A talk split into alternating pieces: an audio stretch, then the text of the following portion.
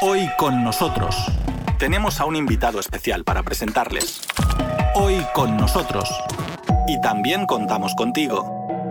El abierto rechazo de Occidente a abandonar su estrategia de cerco militar a Rusia, tal y como demostraron las conversaciones de Moscú con Estados Unidos y la OTAN, celebradas este mes de enero, crea una situación de graves riesgos para la paz mundial, según el intelectual español Higinio Polo. Nuestro compañero Víctor Ternovsky amplía el tema. Higinio Polo, doctor en Historia Contemporánea por la Universidad de Barcelona, conversó con nuestro programa. Entre otros temas, señaló que este rechazo deja al desnudo la ambición norteamericana de preservar su hegemonía cada vez más débil en el mundo, donde, según sus palabras, el actuar de Estados Unidos en suelo europeo inequívocamente apunta contra Rusia. Al mismo tiempo, Polo enfatizó que basta con echar un vistazo a la historia para ver que la agresividad de la política exterior de Estados Unidos no es una novedad, sino todo lo contrario. Algunos de los hechos en ese sentido se abordan en su nuevo libro titulado Cita en Vladivostok, una obra que recoge diferentes ensayos sobre algunos de los acontecimientos más significativos de la historia del siglo XX, entre ellos los terribles bombardeos norteamericanos contra Japón. Pero cedamos la palabra a este intelectual. Es un libro que recoge diferentes ensayos que abordan una parte muy significativa de la historia del siglo XX, por ejemplo, con referencias al asesinato de Karl Liebknecht y de Rosa Luxemburg en Alemania, o un episodio de la visita de Hitler, por ejemplo, a Weimar, o otros aspectos como, por ejemplo, el cerco de Leningrado por parte de las tropas nazis en la Segunda Guerra Mundial Junto a ello hay otros ensayos que hacen referencia a la situación del Japón de posguerra después de los terribles bombardeos norteamericanos que acabaron con la vida de centenares de miles de personas y algunas otras cuestiones que hacen referencia a algunas figuras significativas también de la historia del siglo XX como la chica del Novecento, que como he titulado el ensayo, por la figura de la dirigente comunista italiana y también un pequeño ensayo sobre la situación en Birmania, que eso sí que es muy de actualidad porque precisamente vamos a cumplir ahora el primer aniversario del golpe de Estado de los militares en Birmania. El libro recoge todas estas cuestiones y obviamente creo que algunas de ellas tienen una gran eh, relevancia, sobre todo porque han influido mucho en el devenir de los acontecimientos de la política de cada uno de los países y también en el conjunto del planeta. Sí, señor Polo, muchísimas gracias. Sabe, usted acaba justamente de mencionar una pregunta o algún aspecto que también yo quisiera pedirle comentar, ¿no? Porque usted menciona, por un lado, hechos que parecen históricos, ¿no? Que parecen haber pasado hace mucho tiempo, pero realmente al escuchar esos acontecimientos y bien, viendo lo que ocurre ahora mismo internacionalmente, ¿no? Por ejemplo, usted antes de nuestra conversación, por ejemplo, ha mencionado esas ah, conversaciones entre Estados Unidos y Rusia, la OTAN ah, sobre garantías de seguridad que exige Rusia. ¿Por qué lo menciono, no? Porque realmente parecen, por un lado, hechos históricos, por, por otro lado, tiene mucha actualidad esos temas que usted toca y de hecho el contexto en que vivimos hoy parece que en muchos aspectos es bastante semejante a lo que se vivió, por ejemplo, en la época de la Alemania nazi. Sí, sin duda, sin duda. De hecho, buena parte de la situación y de las desgracias que ha tenido que enfrentar el planeta en los últimos 70, 80 años vienen de la mano de una política norteamericana muy agresiva que no es que sea una novedad en su política exterior, sino todo lo contrario. Cuando en el curso de la Segunda Guerra Mundial empieza a bombardear en Japón, por ejemplo, que inicia con la famosa Operación Doolittle, que la dirigió el general del mismo nombre, bombardearon ya Tokio y Yokohama en abril de 1942 y causaron decenas de miles de muertos. Eso es una de las constantes de la política exterior norteamericana, es decir, aterrorizar a países, no solamente en el curso de la Segunda Guerra Mundial, sino posteriormente también. Hemos sido nosotros mismos, hemos visto cómo en el escenario de Oriente Medio Estados Unidos ha arrasado países como Afganistán, como Irak, ha bombardeado en Irán, ha iniciado una guerra en Siria, ha colaborado en la destrucción de Libia, donde hemos visto aparecer incluso mercados de esclavos después de la agresión de la OTAN, etcétera, etcétera.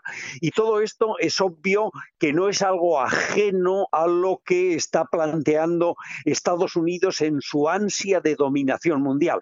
Las actuales conversaciones de Ginebra que están teniendo lugar entre Moscú y Washington, en las que yo soy muy escéptico en cuanto a la posibilidad de que tengan unos resultados aceptables, son una muestra también de esa ambición hegemonista norteamericana.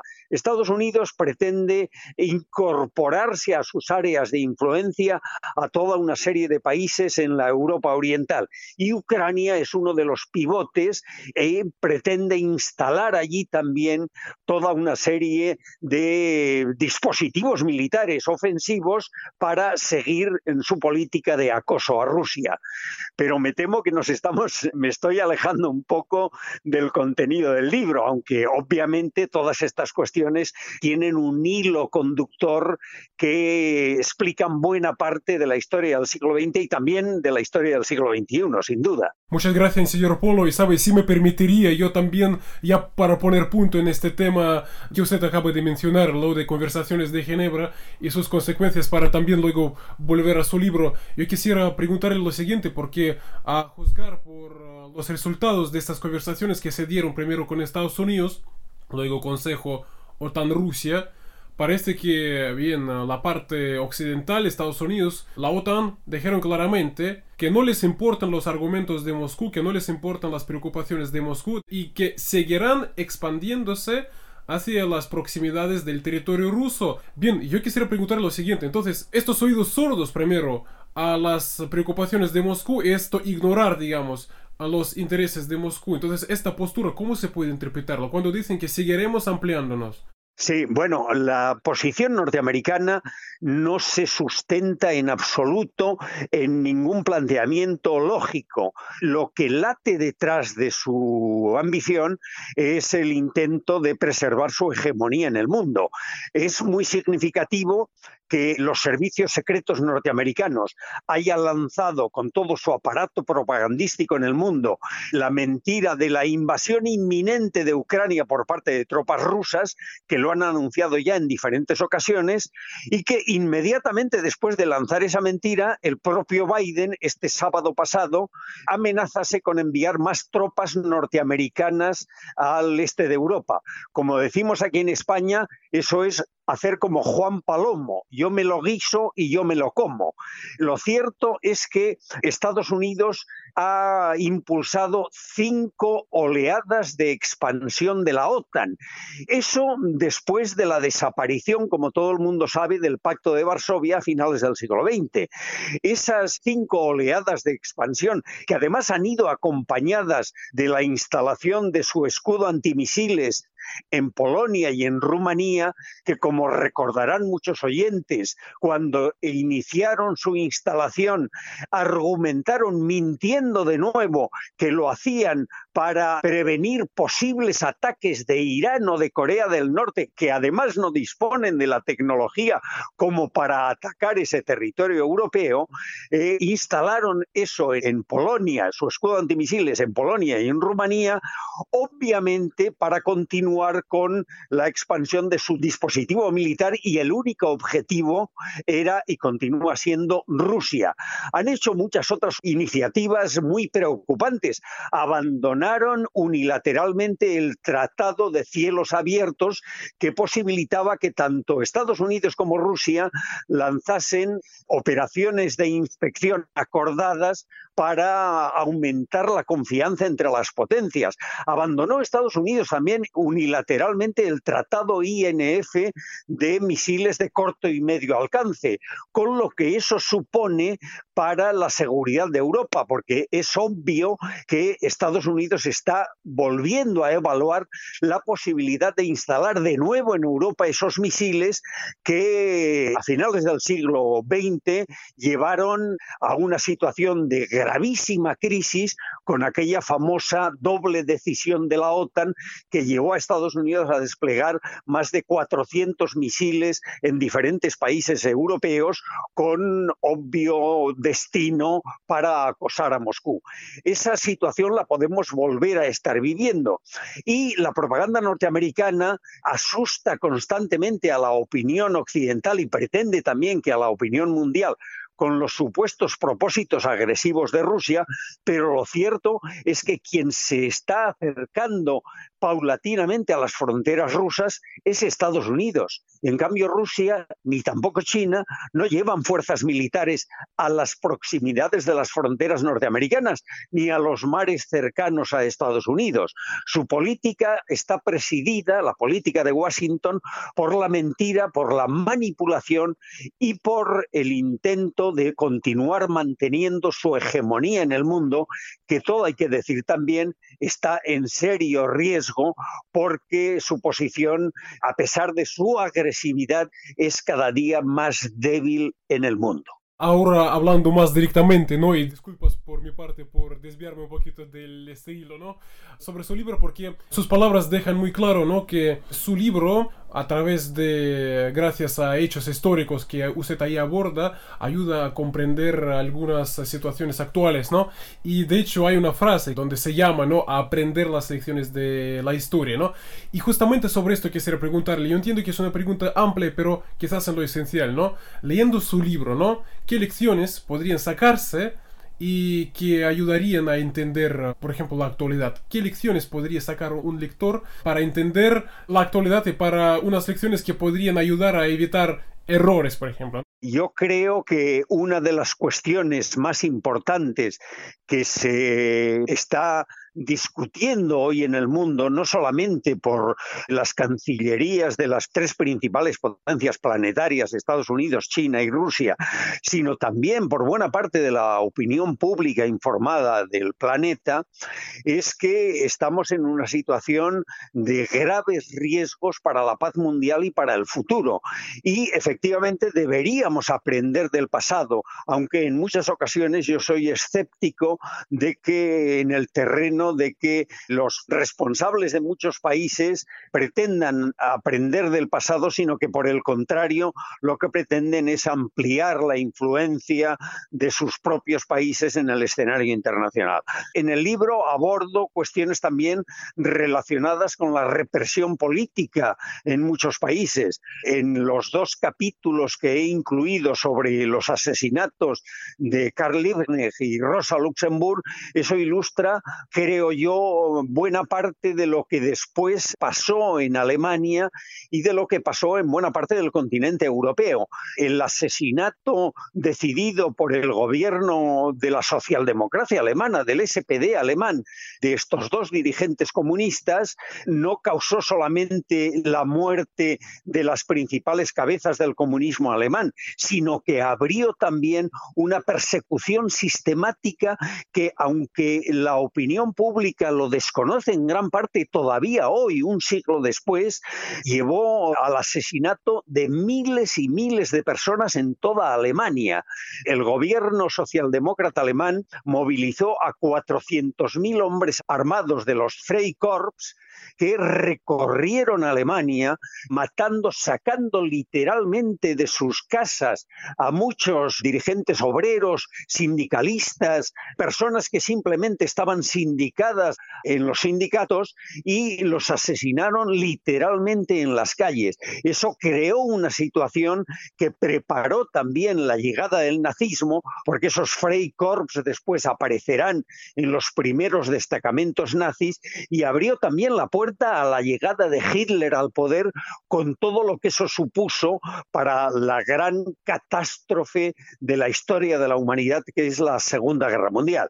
Eso entronca también con una cuestión que me lleva a considerar que es uno de los ejemplos de mayor heroísmo de la población en su resistencia ante los abusos, que es la actuación de la población de Leningrado precisamente en el cerco de los nazis a la ciudad donde, quiero recordar, murieron un millón de personas y donde el heroísmo de la población fue realmente conmovedor.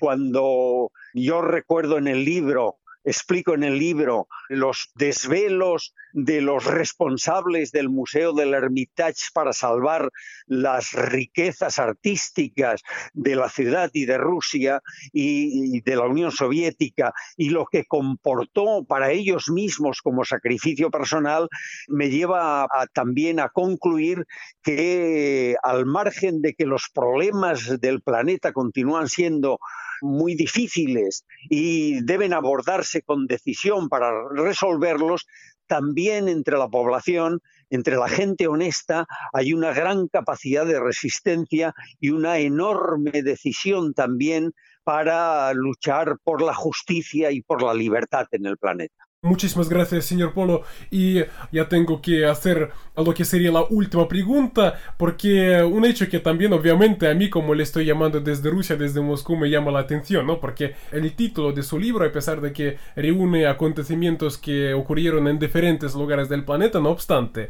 cita en Vladivostok, ¿no? Es ah, la ciudad importante rusa en el extremo oriente lejano de nuestro país. Entonces, Vladivostok, ¿por qué? Porque explico en el prólogo surge de una casualidad por una chica que yo vi aquí en la ciudad de Barcelona, en la playa, que llevaba una camiseta con una leyenda impresa en ella que ponía Vladivostok en alfabeto cirílico y eso me llevó a pensar en esa ciudad rusa del lejano oriente que curiosamente coincide allí donde se tocan eh, tres eh, países que han sido acosados y bombardeados por los Estados Unidos, la Unión Soviética, Rusia, China y también el Japón.